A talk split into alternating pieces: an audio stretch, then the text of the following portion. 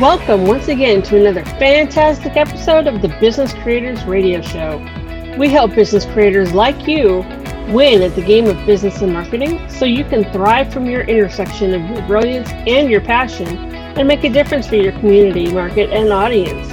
Please take a moment and visit our website, www.businesscreatorsradioshow.com. You'll find hundreds of episodes covering a breadth and depth of topics relevant to you as a business creator and links to subscribe via your favorite network so you get fresh episodes delivered straight to you. And now, here's today's episode. Let's get started. My name is Adam Hommey. I'm your host, and I am honored by your wise decision to tune in and invest in yourself today. The Business Creators Radio Show takes you to those places where you have those mastermind meetings and aha moments that draw you closer to moving forward on your trajectory or at least getting a little bit closer to your intersection of your brilliance and your passion. Today, I come to you from the living room of my sumptuous apartment here in Las Vegas, known to some as the hottest city in America. And we are going to have an interesting conversation that I've been looking forward to for a while on the importance of understanding different business models. So, this is a vaguely defined subject for now, but we're going to really bring it in.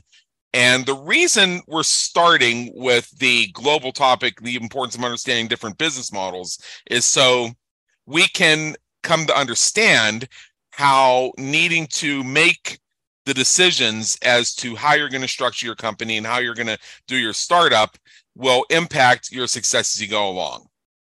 So, to share with us today, we have Ben Camille. He is the founder and CEO of a company called Travel Defend, which is America's leading travel insurance brokerage concierge service. Travel Defend works with hundreds of tour companies, travel agents, and thousands of clients to bring millions of dollars to the insurance companies. The clout and expertise that Travel Defend brings to the table ensures their clients are actually protected in real life, all while never adding a penny of cost to the policy. So Ben Camille, come on in. The weather's fine. Hey, how you doing, man? Thanks so much for having me. All right, so I read off uh, part of your bio. Uh, very impressive stuff. Not sure I'm worthy to be here, and this is my show. So what we like to do here is I read off the factual part of the bio. There's another piece of it that I'm going to turn to you for when I ask our very first question, which is uh, before we dive into this whole thing about different business models, tell us a bit in your words about something in your journey that's helped bring you to where you are now, serving from your intersection of your brilliance and your passion? Well, it's a good question, man. And again, I want to thank you so much for having me over to your sumptuous apartment. Okay. I appreciate being here. um, so I have a, a, quite a long road, you know, in terms of my travel journey. I've been an entrepreneur my entire life, so I've actually never had quote unquote a real job before. So I think I'm perfect for uh, your show because if this is what you know most people uh, listening want to know about, this is really my journey and my life story. So um, I started, uh, you know, I played college baseball when I was younger. And I was so focused growing up on baseball. I was a pitcher. I was one of the best pitchers in Canada. I actually grew up in Toronto uh, growing up. And I really never thought about business. I really never thought about, you know, anything past baseball. And so when I graduated from college, I realized that, you know, I was a good player, but I wasn't going to make the major leagues. And I kind of turned to a friend and I said, okay, like, what the hell do I do now? And he was like, okay, you know, this is over 20 years ago. He's like, here's the plan we got to figure out a way to make you 30 grand a year. I'm like, okay, 30 grand. Yeah. Okay. I was like, at the time, I was like, okay, like I didn't even know anything. Like literally, it's crazy how you could graduate from college, or maybe it's not, and know nothing. But that was my experience. Um, I did have a business administration degree, but I didn't even know anything about business at that point. And so I basically kind of looked internally and said, what do I like to do? What am I interested in? And I think that's the intersection that, that you want to talk about on your show is to say, you're starting a business. What are the reasons behind starting a business, right? That's super important. And right. I think that many times, uh, that's one of my, my big messages is I think many times people don't think enough about that. You know, you have a guy who, let's say, has a window company. He does windows. Why do you do windows? Oh, I don't know. Uh, like, if you would actually ask most people, why do you do what you do? You would be shocked at the amount of almost cluelessness between, between you know, how people actually come up with what they're doing. Um, my nephew came to me, wanted to buy a company that does Turkish towels. And I said to him, okay, you want to do t- why? What's the differentiator here? Like, is there any reason that you want to buy a Turkish towel company? And he just believed that they were making money and all this kind of stuff, which in the end turned out not to be true. But the point is, you really have to have uh, a clear, clear way that I think that you actually make money. And I think it's so lost in this game, especially in a startup game, because you can run out of money really fast you know so oh yeah you can run out of money real fast no matter where you are i know i know what it's like to have $12000 one day and the next day be wondering uh, where it all went uh, and yeah. it's and even when you look at your uh, balance sheet and your expenses and you see there's nothing unusual there so what's yeah. going on? and uh, you give that knowing chuckle, and a lot of entrepreneurs go through this, and it's just the nature of how things are. So what I'd like to yeah, do is when, I'd like I to... first started when I first just to stop you for a second because it's so Please. you brought back a memory to me when I first started my first company, which was the luxury tour uh, operator, and that's what I did for almost 20 years before I started Travel Defend. I remember the phone ringing and I remember emails coming in, and it was always the wrong direction. It was like, "Hey, uh, do you want to advertise in our magazine?" I'm like, "No." Another guy would say, "Oh, hey, um, do you want to, you know, be in our?" What? And it was just always trying to get money out of me. And I was like, "Does money ever like turn the other way? Does money ever come in here?" And so when yeah. you start out as an entrepreneur, you will get a lot of that. And if you're doing the right things, it will turn at some point. But yeah, it, it's tough in that way.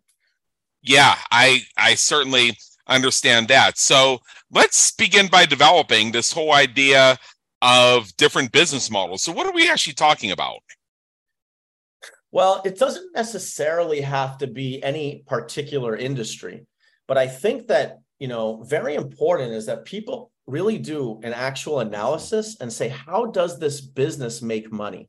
So I have a friend of mine that opened up a pizza shop. Okay. And I said to him, why did you open up a pizza shop? And you know what his answer was? I know you know because you speak to a lot of people.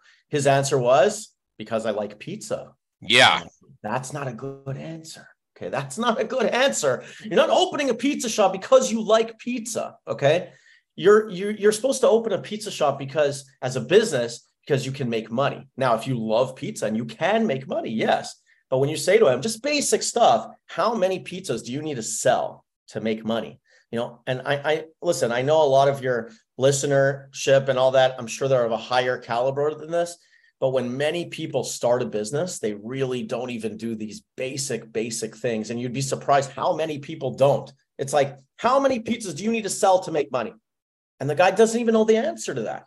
I mean, when you're talking about staffing, you're talking about food product, you're talking about rent, you're talking about electricity, you're talking, it's water costs, it's it's endless boxes. No one even thinks about boxes, you know, pizza boxes. I mean, any every thing before you know it, these things add up and add up and add up and add up. And then you start to realize, oh crap, you know, it's not fun. You know, when I started a luxury tour company, you know, first couple years, really just the first year, honestly.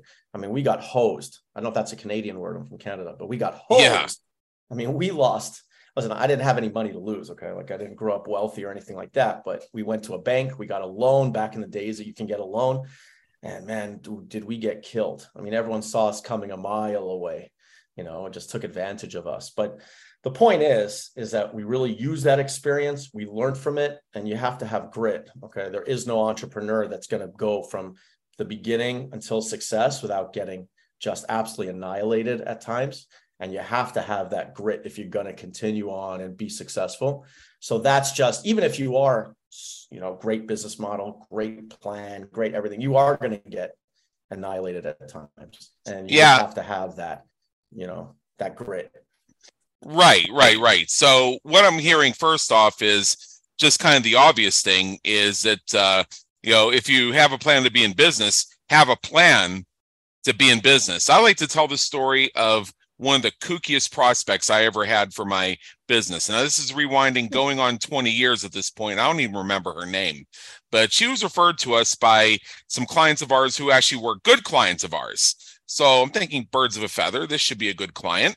And um, and she gave us some copy for a website and was very adamant and vehement that we not even think about changing one word one syllable or even one punctuation mark and the okay. reason and the reason she gave was is that that copy was written by the by the divine spirit that took control of her hands and guided her fingers on the keyboard.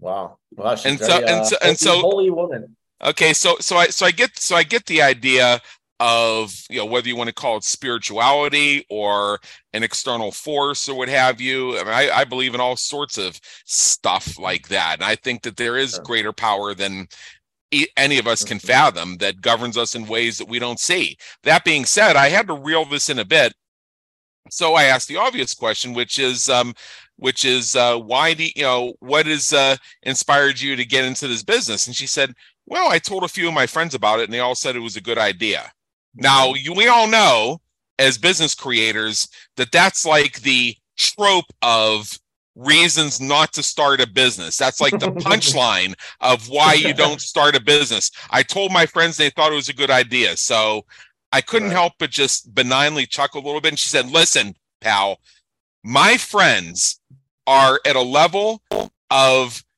divine knowledge and wisdom that their blessing upon my business carries more weight than any of your so-called marketing ideas or statistics. This business is guaranteed to succeed.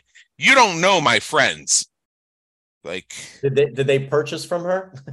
it, uh, it, I don't really know what happened because I didn't really want to know her friends, and I think that was the last call I had with her. It's uh, right. Uh, I even I I I I even I even went I even went back to the uh, people who uh, refer, referred me, and I said, you know, I appreciate uh, you thinking of my name when the conversation came up with her, and please continue to send me good ones.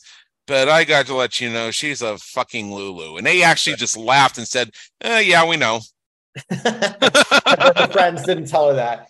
That's yeah, they yeah yeah they uh yeah and what and and and her friends for i mean and and uh, you know my clients furthermore even said yeah we thought that you were would be the one person who might be able to talk some sense into her but i guess but i guess uh certain i guess mere mortals can only accomplish so much.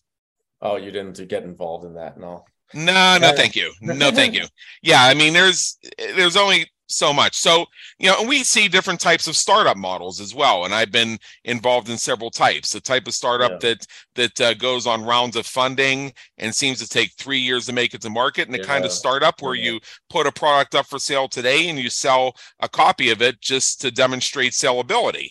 And uh, so these are a couple of the models.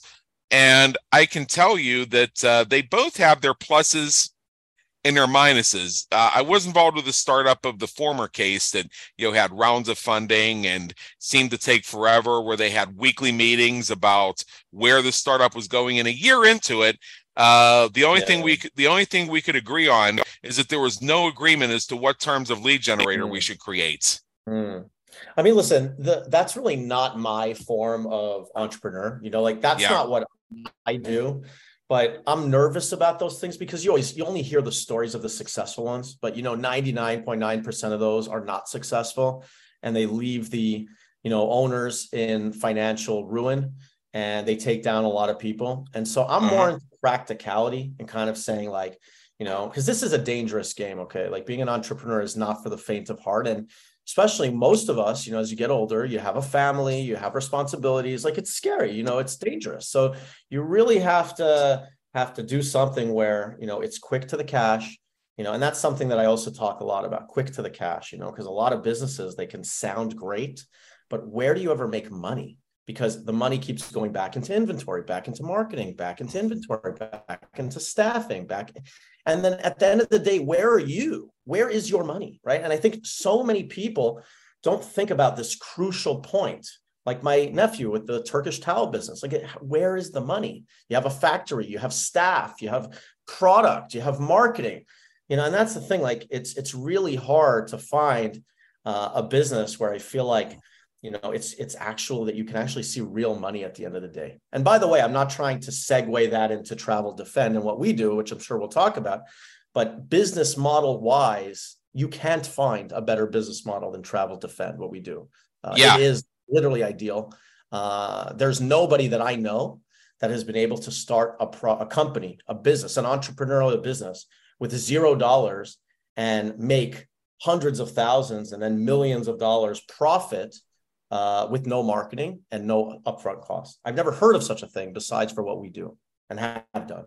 Right, right, right, right, right. So to uh so this uh story about this startup has an interesting twist. Now, among other things, before it acquired a customer or or or even uh, marketing, it did uh, acquire office space because one of the uh, partners apparently leased this entire building and didn't need a whole section of it for his primary business, so uh, he donated to the startup in essence. And then the question came up. Uh, you know, I, I I live the laptop lifestyle. I work in five different places during the day, and then the question came up of uh, they're asking me if I could uh, come down to the startup and work full time there.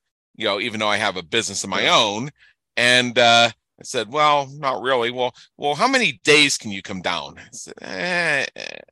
But but think about it. You, you'd be in the office and and Mhm. you know you would all be here and you know you'd be in your cubicle and you'd have your colleagues nearby. And any given time somebody could come by and just grab a couple people and say hey let's go in the conference room and have a meeting. And i said you've just explained why i'm not coming back here. This is that's not what i signed up for. I might have said it slightly nicer than that. Now fate now the the first part of that story is that um, a couple weeks later there was another meeting of the startup where they basically announced that they weren't doing it. Now funny thing is the intellectual founder of it two years later reappeared on my radar screen with the same material same brand and he was kicking ass with it. So i asked him what, what happened? He said well, you know, one day I decided I was just going to put up a landing page and sell my product, and people started buying it. right. Huh. So he What- shifted. So he shifted. So yeah, he. Sh- like what Um, product, like I. I, I, I, I don't, I don't want to, I don't want to say because I've been a little bit critical of him, and he's a great guy here. So I mean, he probably knows who he is if he's listening. But, uh, but let's just let's just say it has to do um, with self help. Right. Okay yeah, there's a lot which which which opportunity here is which here is a huge market for, and this is a and this is a particularly brand of it, a particular brand of it that had to do with looking at yourself holistically, not just one area like fitness, weight loss, um, spiritual Right. fulfillment, uh, uh, finding a life partner, anything like that. It actually took all of those concepts and bundled them together in a in a in a whole pie approach, nice. And it's and it's and it's still out there and it's still doing very well. yeah but those are the kind of things that can really do well you know subscription models things like that are the best Yeah, I mean, I mean, I can, I mean, I can define it in one phrase. Uh, I think uh, somewhere along the line, he just decided to get out of his one way, out of his own way, and he thought, you know what? I'm just going to put up a landing page connected to a to a Stripe account, tell people it's for sale, and just to hell with it, see what happens. And then he started to notice, ka-ching. Ka-ching. a Ka-ching, ka-ching, one, you know. ka-ching. Sometimes Ka-ching. Yeah. be too much thought, and sometimes you do just need to move forward, and things are not always going to be perfect. And I think that a lot of people do get in their own heads, like trying to make everything perfect before they kind of go to market. And as an entrepreneur, you're right. You know, you just have to kind of like put one step in front of the other and kind of get things going sometimes. Um, and then you learn that way even better. I think just the the it's the school of real life. You know. Yeah. Well, Ben, there was a three year period in my life between uh, 2016 and 2019 where I didn't even know what business I wanted to be in. I mean, I looked in the future and I saw a blank screen. Yeah. So I had no website. I had really no marketing. I had nothing to sell. But Mm. yet my business my business kept going. Mhm. The reason is this show, the Business Creators Radio Show. It's the one thing I kept going. Every week another interview, which meant Mhm. 52 conversations, 52 Mhm. opportunities per year. And I even had the opportunity to experiment. Uh, I, I I I picked up some clients that way. I got to experiment with different things Yeah. and decide, okay, so I did this one. Is this something I'd really want to go into business with? And most of them, the answer was no. Ultimately, and uh, it's actually kind of a happy irony, is that Yeah. that whole journey using podcasting as the lifeline to keep my cash flow going led me to podcasting as a vocation. So my primary business now is working with entrepreneurs to launch their podcasts. Yeah. Yeah, that's great. I mean, don't you find sometimes, and I feel the same way, where you don't always see the way out, you know, of a problem that you have. And what you do is, even though things look dark and you can really just say, forget it, you just keep going, you know, and you say, look, yeah. I'm trusting in this. It's the same with like, you know, I find like with weightlifting and in the gym and all that, you know, a lot of times you feel down, you don't want to work out, you know, you feel whatever, and you just kind of keep going and just do it and kind of shut your brain off sometimes. And I feel like in business as well, it's like so helpful to just kind of put one step in front of the other. And you've done that to a successful degree. And it's really, it's really inspiring, you know? Yeah, well, you know, imperfect action beats no action at all. So let's say, for example, um, you uh, you you need a client. Uh, so you don't have you're not even in a mental state to come up with anything clever to say. So you simply just reach out to 20 of your contacts and say, "Hey, I just wanted to let you know. Uh, uh, would you like to start a podcast?" And good, and yeah, and you know what? One or two of them might say yes. How do I do it? Or you might get some that say well, no, but I was just speaking with somebody the other day who's very interested in that. Let me make the connection for you. Mm-hmm. So yeah, it's so yeah, it may be considered clumsy to just message some friends and say, "Hey, have you thought about starting a podcast lately?" Knowing mm-hmm. that that's the work that you do, but that's forward action. And if you get one, now you have one.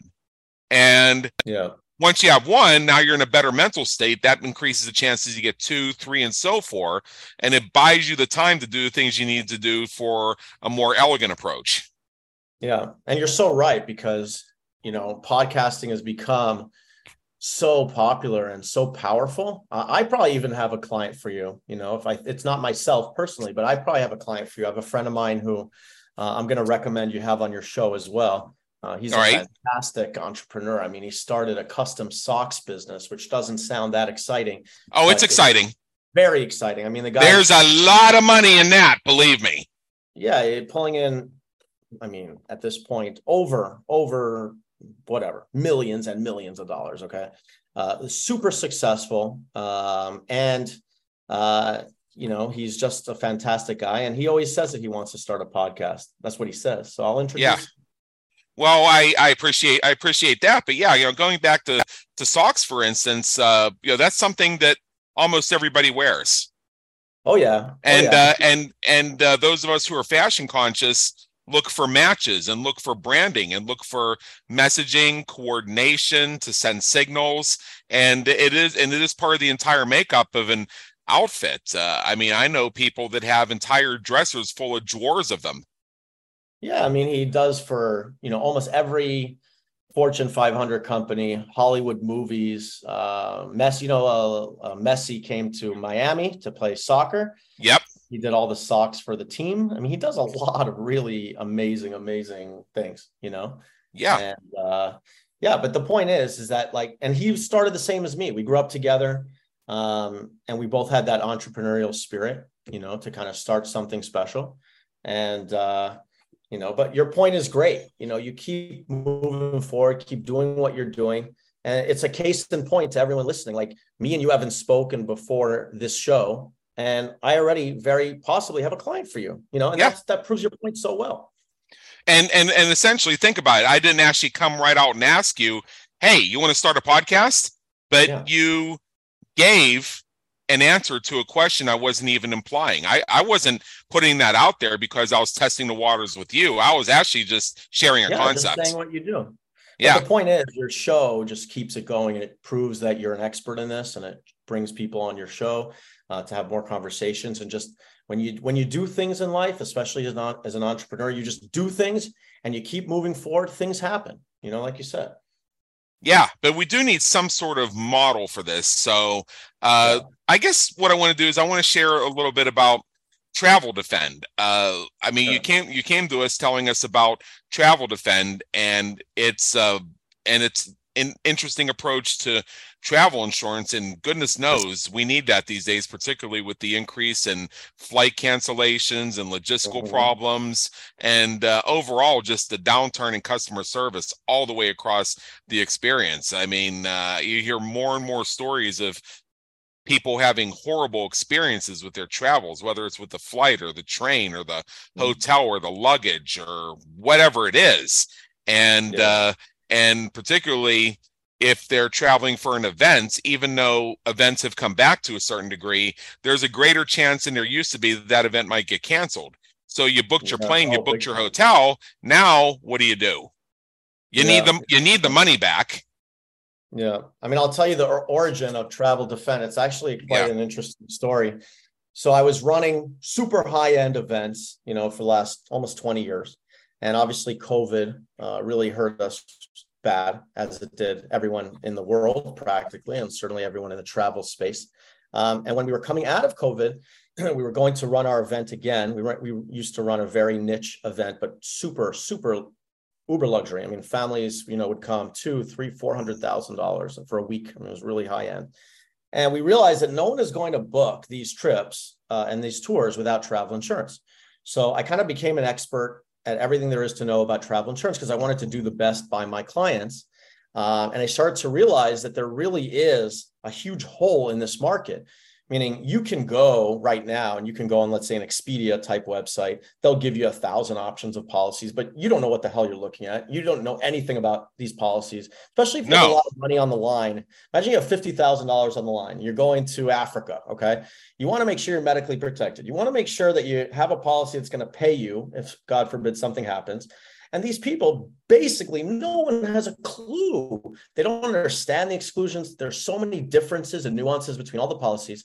Um, or, you know, besides for going to the Expedia site, which is really not that helpful because you don't know what you're looking at, you can also go to a company like Allianz or AIG and you can just pick one of the two options that they offer. But really, in a big way, you're on your own. Okay. Like no one is there to help yeah. you. You don't know what's going on. And so we started Travel Defend as a concierge service, concierge brokerage, where we have a whole team now. We're all experts at every policy in America, and we have access to every policy in America. And we have over 100 tour companies, a couple hundred travel agents. We have thousands of clients, and they send all their people to us.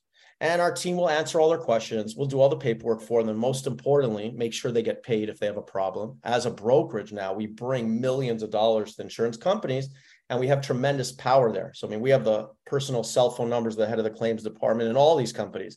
I mean, just this week, we had a lady paid on her claim in two days. Okay. We had another guy last week paid in seven days. I mean, this is unheard of. In travel insurance, if you get paid at all, if you know what you're doing and buy the right policy, it could take you four, five, six months to get paid. So the point is, we bring tremendous power here and we don't add a penny to the cost. I mean, you're paying the same price it would cost you anyway. In certain cases, we get preferred rates, which are even cheaper than what you can get because of our volume, but that's rare. But the point is, it's a win win for everyone. And what these tour operators love about it is that if any of their people have a problem, they can step out and they can say travel defend will help you and we'll make sure they're medically protected make sure that they you know get all their money back so that the tour operator can run their business properly. We have a 24 hour whatsapp that's monitored 24 hours a day by our team. So we have thousands of travelers at any one time all over the world they can reach out and say hey my bags are missing what do i do i need to go to the doctor what do i do and this service is just loved by everyone the commissions travel insurance pays out especially when you do the kind of volume that we do are insane. It's insane.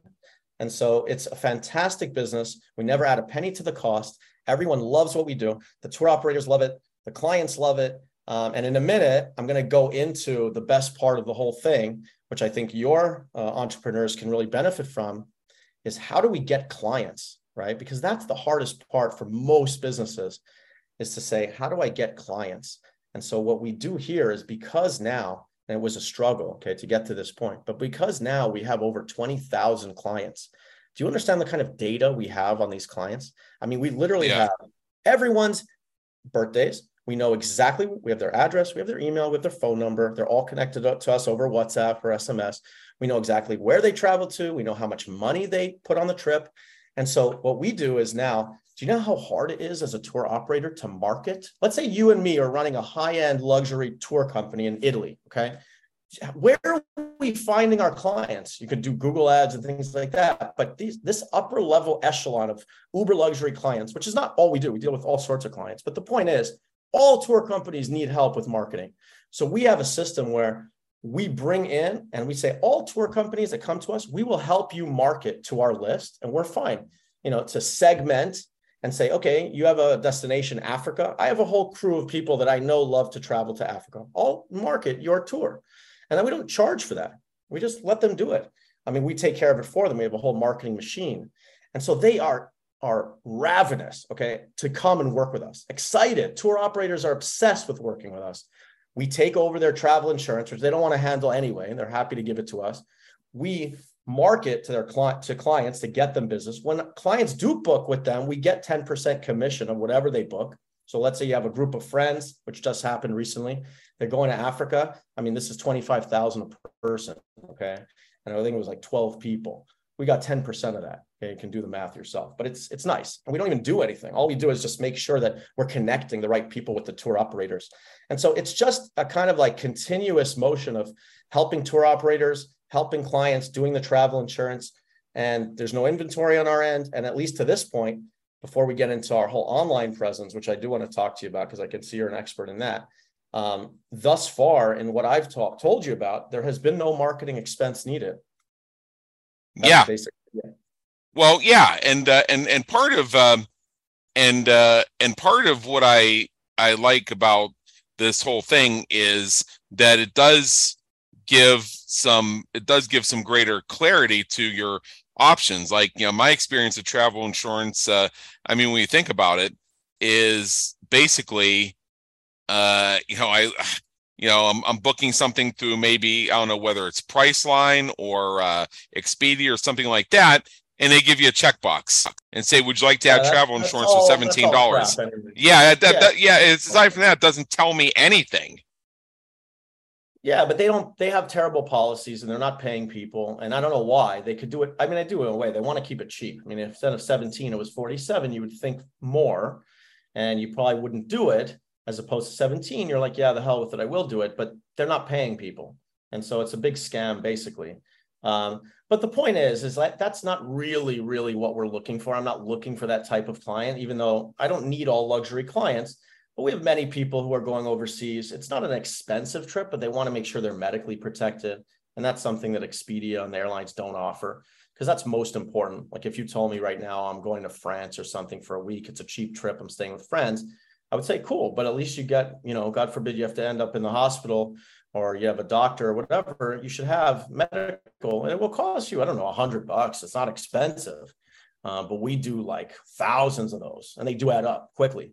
But the point is, uh, you know, there's always a reason to get travel insurance under the right situation. But uh, I see too much, man. I see sickness, hospitals, injuries all day with our team, people reaching out to us all day and night with all these problems. So, you know, you get very paranoid. If you work here for a week, you would never travel outside of America without travel insurance uh, ever again. Like I went to Mexico with my family yeah, I mean, we're all, all, thank God in great health, but no, hell no. I bought travel insurance. It was like a hundred dollars. It's nothing. Well, yeah, you, you, think you think about it. Uh, it's one thing if you travel to another part of the country you're in. Like I'm in the United States, obviously, so uh, I mean, I live in Nevada. Uh, I know that if I were to travel to say uh, Georgia, and I have some kind of medical issue while I'm there that requires me to receive emergency treatment, that I'm in for a world of hurt. Uh, the the facility that I'm admitted to will probably attempt to seek reimbursement from my insurance company on an out of network basis. But I can tell you that I used to work for a managed care organization. I was the guy who handled that stuff contractually, mm-hmm. and uh, yeah, I can tell you the uh, the member always loses. Uh, the only thing that protected the members of the company that I worked for is they were welfare recipients, and it was actually illegal for mm. a facility to bill them. But uh, if you're not on welfare, uh, get ready to have a whole bunch of bills handed to you when uh, when your insurance company just simply refuses to pay. Yeah, and when that's the thing, when you work with us, you know, a lot of people are very skeptical and saying, you know, will the insurance company pay us and all this kind of stuff. I mean, the fact is, we're bringing them so much business that they really don't mess around with our people. Um, and so it's pretty, you know, I have Google reviews that you can check out um, that I want to, I would actually want to read you one of them because it's wild. But the point is, most of our uh, client base, uh, these are these are relatively expensive trips. You know, they're going on cruises and they're going on real tours, and there's thousands of dollars involved and that's typically what we what we do uh, you know help with But let me read you very quickly. It's like two sentences or maybe three sentences. This is this is awesome. So one of the people that work here, his name is Josh. Okay. So the guy wrote, writes a review. It's on our Google reviews right now. Josh at Travel Defend was beyond amazing. Our trip had to be canceled due to weather delays, and Josh walked us through the process step by step from when we were still talking to the airlines through submitting the claim until reimbursement. I've dealt with insurance before, and it's a long, drawn out process. But Josh, we made the claim on Friday afternoon, July 4th weekend, had a response from the insurance company July 5th, and payment on July 12th unheard of in the industry. Thanks, Josh and Travel Defend. Now, this was over ten thousand dollar payment. Okay, so I just want yeah. you to know this stuff is happening. If you real need real actual travel insurance in real life, call us and our team will help you. Wow, that is almost unheard of to get paid off within a week. Bro, it's not almost unheard of. It is unheard of. Like wow, unheard of. This never happens. And we had a lady who did a review.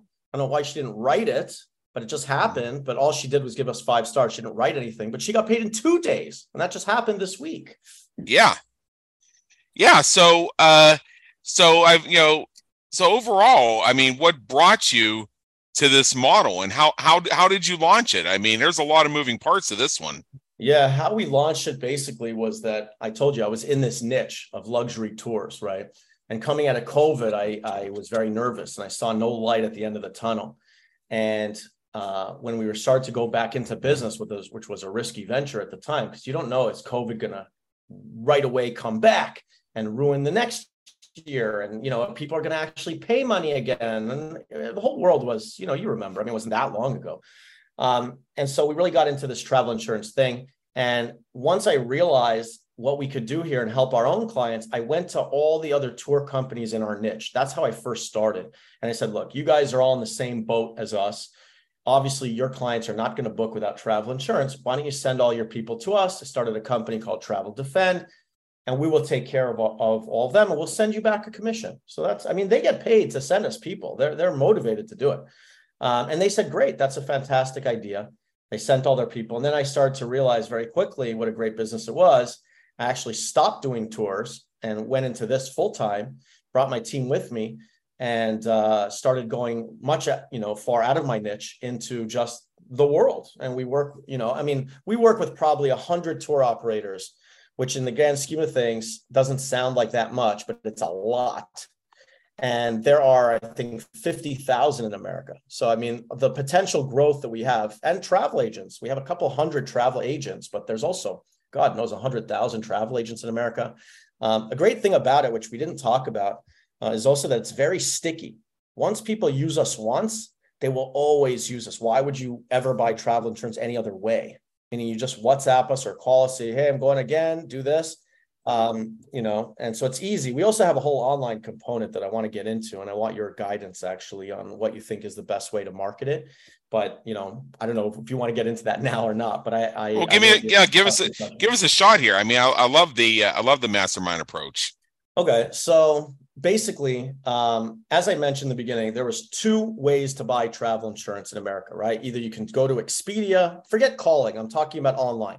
You can go to an Expedia type site, which has 100 options. You don't know what the hell's going on. Yeah. Or you can go directly to AIG. AIG, let's say, will offer you two or three options, but that's, you know, very limiting. I mean, it doesn't really have necessarily everything that you would want or need, or if you even understood what you want and need. You know, many times clients don't even know what they want or need, and we know before them what, what they should have. Anyway, point is, we created something called the quote optimizer. And the quote optimizer is really cool in the sense that think of chat bubbles. Like when you go onto the website, you go onto your phone, it's almost like an iMessage conversation. So you put it in, it goes whoop, whoop. And it's like these bubbles. And we have GIFs in there, you know, like, where are you going? And they tell us and it goes, bon voyage. It's a really fun experience.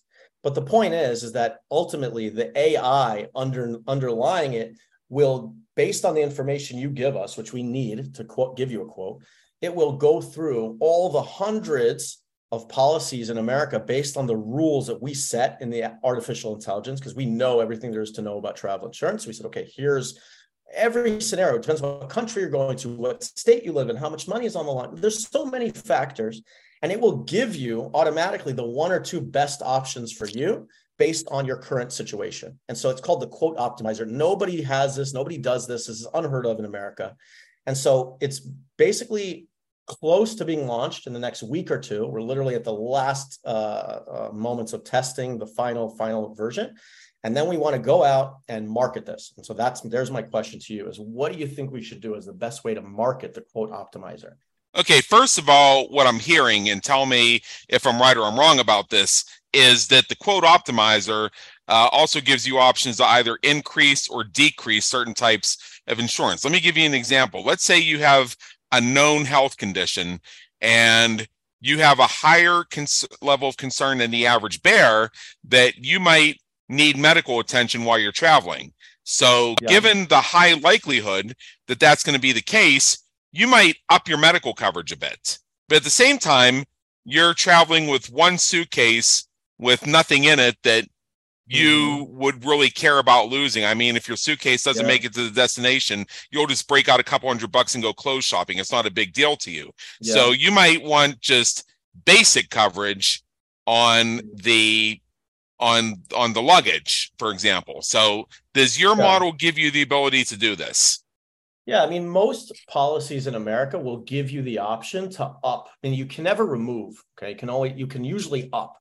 So if you, you know, want X amount of, of coverage as standard and you say, well, I want to get more for uh, X amount of dollars per traveler, you can up that. So I'm saying that, yeah, that's very typical to come within a policy. Um, but we're not asking those types of questions because those types of questions are not the types of questions that really determine what the best policy is for you. Meaning, right. once we know the best policy, I can get you whatever medical you want. Um, but a big factor here is what state you live in that's probably there's two the two biggest factors are what state you live in and if you're leaving america or you're staying within america. Those are the two biggest factors in terms of determining which company i would recommend to you because when you're uh, in a certain state there's certain regional offices of all these companies. Like let's say we take aig like we mentioned before. Aig could have a fantastic regional office for the new york area but down on the west coast you know nevada california whatever it could have a whole different office that their payout rates are garbage. Okay. And we've seen that many times. And so even though it's the same company, and you might say, well, AIG is good, they paid that guy.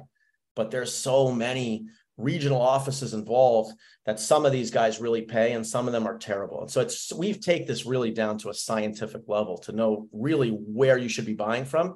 And it's called payout rates. Who's easy to pay? That's all we care about. Because if you get paid, I get paid anyway. So I don't, I'm not like, you know, it's like it comes out of my money. If, if you, if let's say you do a $10,000 trip, you get paid. I'm not the one paying you. So I, am on your side. I want you to get paid and you will get paid because we're bringing so much money to the insurance company and we have a lot of clout there.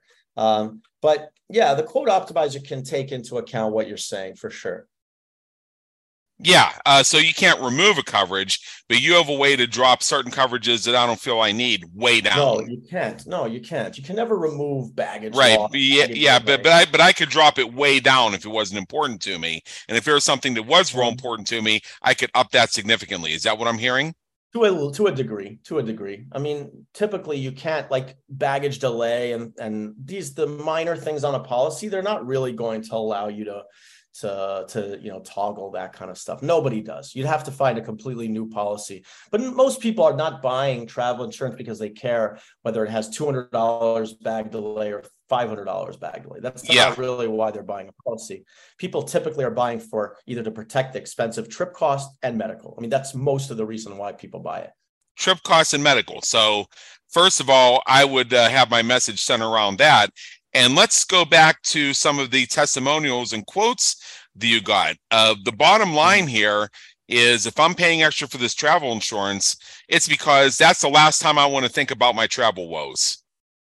Yeah. I don't want to think about it again. I want to know that if I want to know as soon as I click that and I say yes to it and I submit my payment, that mm. my worst case scenario is if I even have to use it, I make a phone call and within a couple days there's going to be money there. That's my bottom line. yeah, but, let, but let's be clear there is a process of filing a claim which, which well yeah. um, many people want to get paid but you have to prove that let's let's take a guy going to we'll just you know i don't know we'll use africa as an example again. A guy's going on a $10000 trip you know he gets covid you know day before he can't go okay? Uh, you will get paid. I mean this is a slam dunk okay? We'll make sure you get paid uh, if you have the correct policy, which we already made sure you do. But the point is, you have to prove you paid out ten thousand. You know, you have to. Pr- there are things that you have to show. Well, yeah, and when I said when I said make one call, I mean that was just a that was just an expression. I'm aware that my Yeah, yeah. real experience is I'm going to need to go to an on, online portal. I'm going to have to write a summary of what's going on, and I'm going to have to upload uh, the receipts that showed I paid this for the flight, this for the hotel, and Right, so uh, and and and, and, if, and, and- yeah, and if, but and if and if it's COVID, I'm going to want to show my diagnosis. Correct, right. So that that's exactly right. So you do Yeah. have to show those kind of things. We don't leave you on your own because I would say this is just a made up number, but 95, we'll say that 95% of people that are left to themselves to do a claim will screw it up. Okay. They're not Yeah. doing it right. And that is a part of the reason why you don't get paid because you know many of these things are like the army, it's military, it's standard operating procedure Mhm. if you don't have the correct form and you don't have this, you know, and, and we've done at this point, god damn, thousands of claims. So like we're experts at this. And so we will, as a your as a client of ours, doesn't matter if this is a a hundred dollar trip or whatever, it doesn't matter. Everyone gets treated the same. You know, well, you'll book an appointment with our team, take about 20, 30 minutes. We'll go through at least that you leave the conversation knowing exactly what you need to do. Okay. Submit it to us. We'll look it over, make sure it's good. And then we take it, we'll submit it to the insurance company. We take it to the head of the claims department, wrapped like a bow, and we say, hey, buddy, this is our client. Let's get him paid ASAP. And things move very quickly, as you see in our reviews. Yeah. And I would lean heavily on the reviews and I would lean heavily on the hassle free, fast turnaround. Because Oh, that's yeah. what just keeps resonating with me is the idea that just traveling in itself, even if everything goes well, is a cluster. And once I paid for travel insurance, I don't want to think about that travel insurance again unless I need it. Yeah. I, I, this want to go. I want to go. I want to go through the rest of it, knowing that anything that could happen is covered. And if uh, I do need the coverage, that it's going to take me, as you said, twenty to thirty minutes to do everything I need to do, and then voila, a couple days later, I'm paid. That's it. Because because you know I mentioned the idea of being in an out of network medical situation right here in the United States. Imagine going to some other country. Do you really think that in Malaysia they're gonna they're gonna you know file a claim with Blue Cross Blue Shield and go through out of network contracting? Mhm. They're gonna say no, pay me or you're not leaving. Correct. Right. We've Yeah. had that many times actually. I've had clients who were stuck, almost prisoner, uh, in uh, hospitals all throughout the world. Yeah, and yeah, and there and there's and there are some countries that actually have laws regarding tourism that say if you owe if you owe money to anybody in our country, you ain't leaving until you pay. No, you're not joking. You're right. I mean, I, Yeah. I literally had a guy uh, in Mexico maybe a couple weeks ago who, had, who got a collapsed lung and he needed to go to the hospital and they gave him a massive bill. These bills, by the way, in hospitals when you're traveling, they're they're completely made up. There's no rhyme or reason. You get an eighty thousand dollar bill. You don't even know like what happened. Why did I get eighty grand? Like there's no rhyme or reason for it. They just give you as a tourist. They see you American and they will throw a bill down your throat. Okay. Oh hell, oh hell yeah, because they know they got you coming and going. Right. So it's important that the, you know, the insurance company has to take care of that for you, or they're not going to let you leave the hospital. And so, um, you know, we get fully involved in that. We had a man also in Egypt last week who had a stroke and he needed to be medically evacuated. We get involved in all this stuff. So, I mean, our level of involvement with our clients is really, really next level. And it's something that doesn't exist in America, to be quite honest with you. Nobody does this. Uh, everyone loves to sell a policy to someone, but then they disappear when you need them. They're completely gone. Um, and we really pride ourselves on really, you know, taking care of our clients. Um, but in terms of this quote optimizer, would you say like Google ads? Like, what are you thinking is the is the kind of vehicle for this to kind of drive traffic to that to that page and see if we can get some conversions there? Yeah, right off right off the top of my head, the I mean, again, the first thing that comes to mind is that I want to know that uh, you know, phrase like no hassle or hassle free come up, but I also think of uh, you know, let's even take away the hassle. Let's look at let's look at the positive side of that instead. Let's look at um, peace of mind. Your trip is covered. Uh, I, I mean, I I could brainstorm on this some more. I could probably come up with some more what's, flowery like, phrases. Avenue though, like what avenue do you do you see like to drive that traffic? Like we can work on the messaging, but like the world is so full of so many marketing avenues, and they can get very expensive. And uh-huh. so it's a real, it, this is real life, you know, internal kind of discussions with our team of trying to figure out like, what is the best bang for our buck? What is the best way to drive traffic? When you said like that, that company you were talking about, he started a landing page and he drove traffic. Oh, so how did he drive the traffic over? He, he, he basically sent emails to his existing list, such as it was. Now, in your case, one thing that immediately comes to mind are travel bloggers and influencers. Right. So I'm doing a lot of podcasts and things like that. But right, right. But uh, and one of the things we see with sponsorship and advertising these days, like let's say for example, you get an influencer on board and you make the deal where uh, they. Uh, you know, if uh, you know every referral they send you, where they use a coupon named that after that influencer, oh, the influencer gets yeah, a piece. Yeah. You have all that, right? Right. So, and I, and I, think you're also aware. So I might be saying this more for our listeners okay. that one of the things we're starting to see in these types of influencer marketing strategies is it's more than, than them just taking a commercial break or saying this episode is sponsored by or something along those lines that yeah. within the content they create they actually tell the story uh, you know sometimes you see those tiktok videos where um where uh, the uh, the the person recording it uh, has music playing in the background and they point their finger in three different places and three different words show up. Yeah. So yeah. uh so the third word, and it should be big, bold, and green, should be travel defend. Yeah, cool. Got my travel defend. All right, you could do a lot with that. Yeah. So that so that so that, that's something to that's something to consider. Uh you might think about an animal mascot. Uh what an, what animal do we think of when we think of defense? I mean, for example, with Geico, which candidly I'll come out and say I'm not a big fan of their company for personal reasons, but mm-hmm. uh, from market from a marketing perspective, that gecko, I mean, you go and you go into a pet store, you see a gecko, you're going to think of Geico Insurance. so uh, and and like and with and with another form of car insurance, it's not a it's not an animal, it's a cartoon human, but the general. You think of the uh, you think of the guy with the handlebar mustache wearing the World War II uniform. Uh, yeah. So so some of it might have to do with that? I mean, is there an animal? Is there an avatar? Is there a representation where you create that idea that yeah. people like? I mean, like that that uh, Little Caesars pizza chain. You think pizza, pizza, and the guy throws two pizzas up and catches them on his spear. That's another that's example of it. Like yeah. So uh, and think of the no. I mean, you mentioned Google Ads. Well, Google. Uh, I, I mean, Google is the name of a mathematical measurement. Yeah. Which only advanced mathematicians knew 20 years ago. But now mm-hmm. Google's become a universal verb where yeah. even in uh, languages other than English, they use the word Google as a reference in their own language. And they pronounce it Google and spell it Google right. to refer to what they say in their own language that equates to go to a search engine, type in a phrase, and get results. Yeah, yeah. You know what I think really is helpful also like when you do a podcast for example, which I would recommend to any entrepreneur starting yeah. his business because you want to be seen as the expert in the industry. But I think you would admit yourself that we've just had this conversation. Your view of what travel defend is is really a lot different than when we started, right? You had no clue yeah. what we do and now you're like, "Wow, that is pretty cool." You know, and, and yeah. It's so important. Yeah, and I, and I and I think that I'm not going to use the word gimmick. I'm going to use I'm going to use the word uh, uh, meta impression.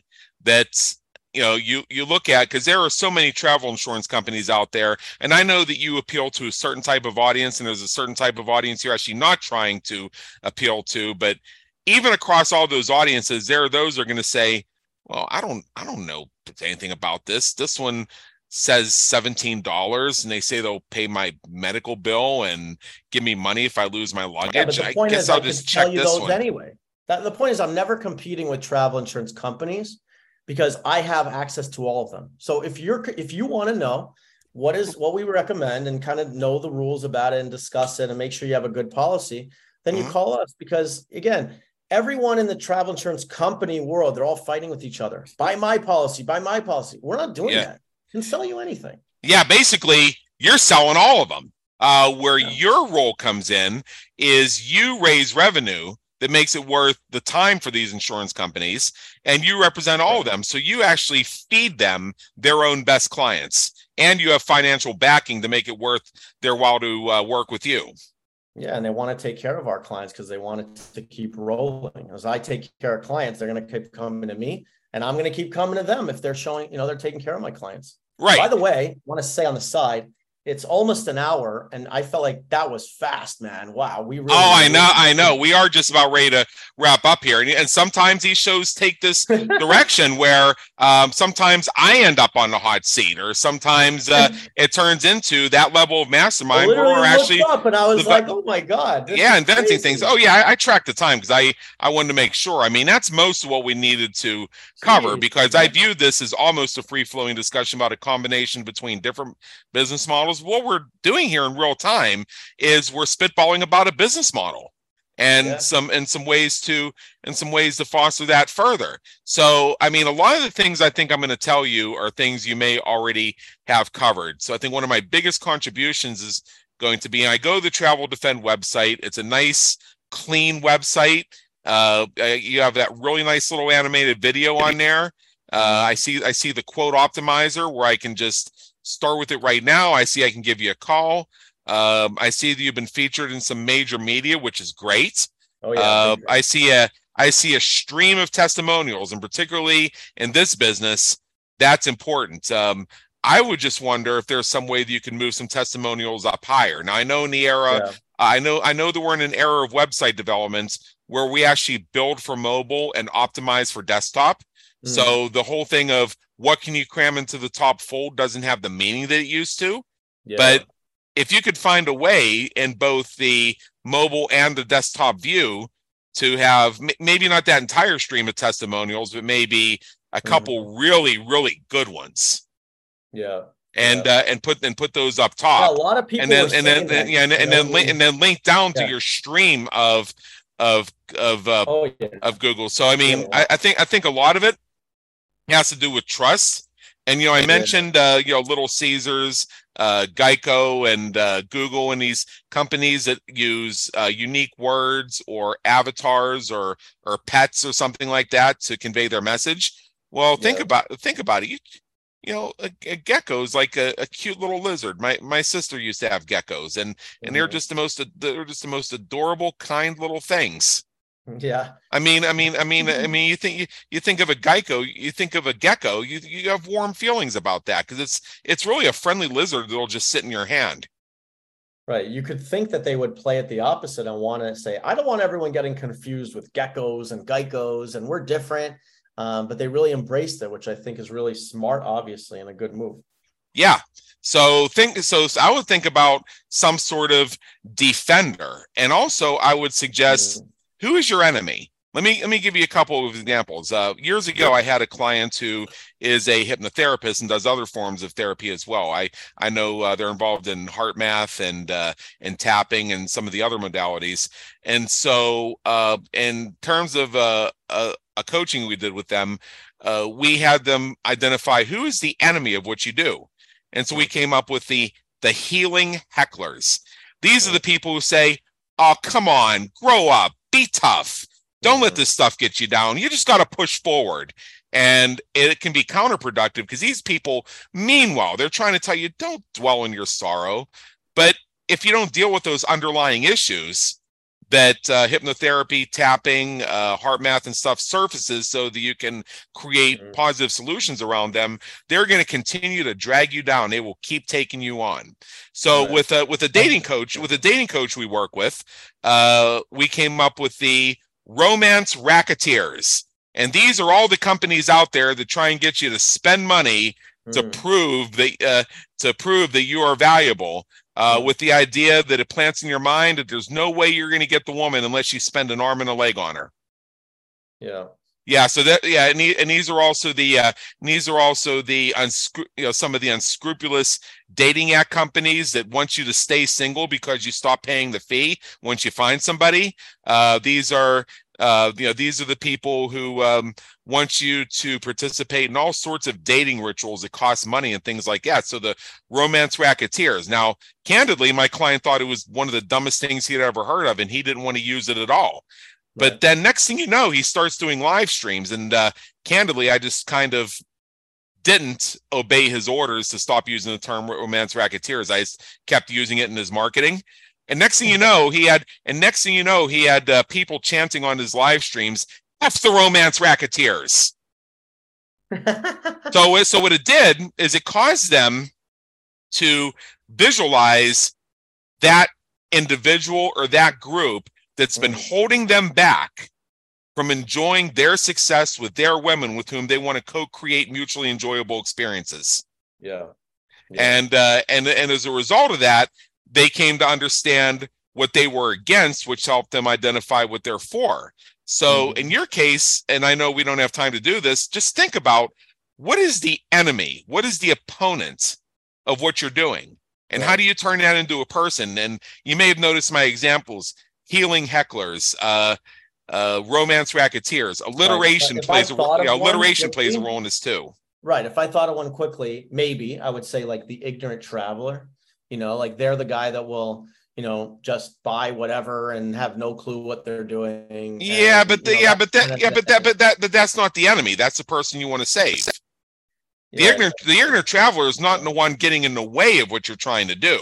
Uh, right, what your right, your goal your goal is to get between the ignorant traveler and whatever the enemy is, so that the traveler ceases to be ignorant and begins to be smart because now they're not being improperly influenced and led astray by your opponent. Right, that's a good point. Yeah, you're right. Yeah. So so so just think about that. Sit with that for a while. Maybe even uh, maybe even task it out in your mastermind group.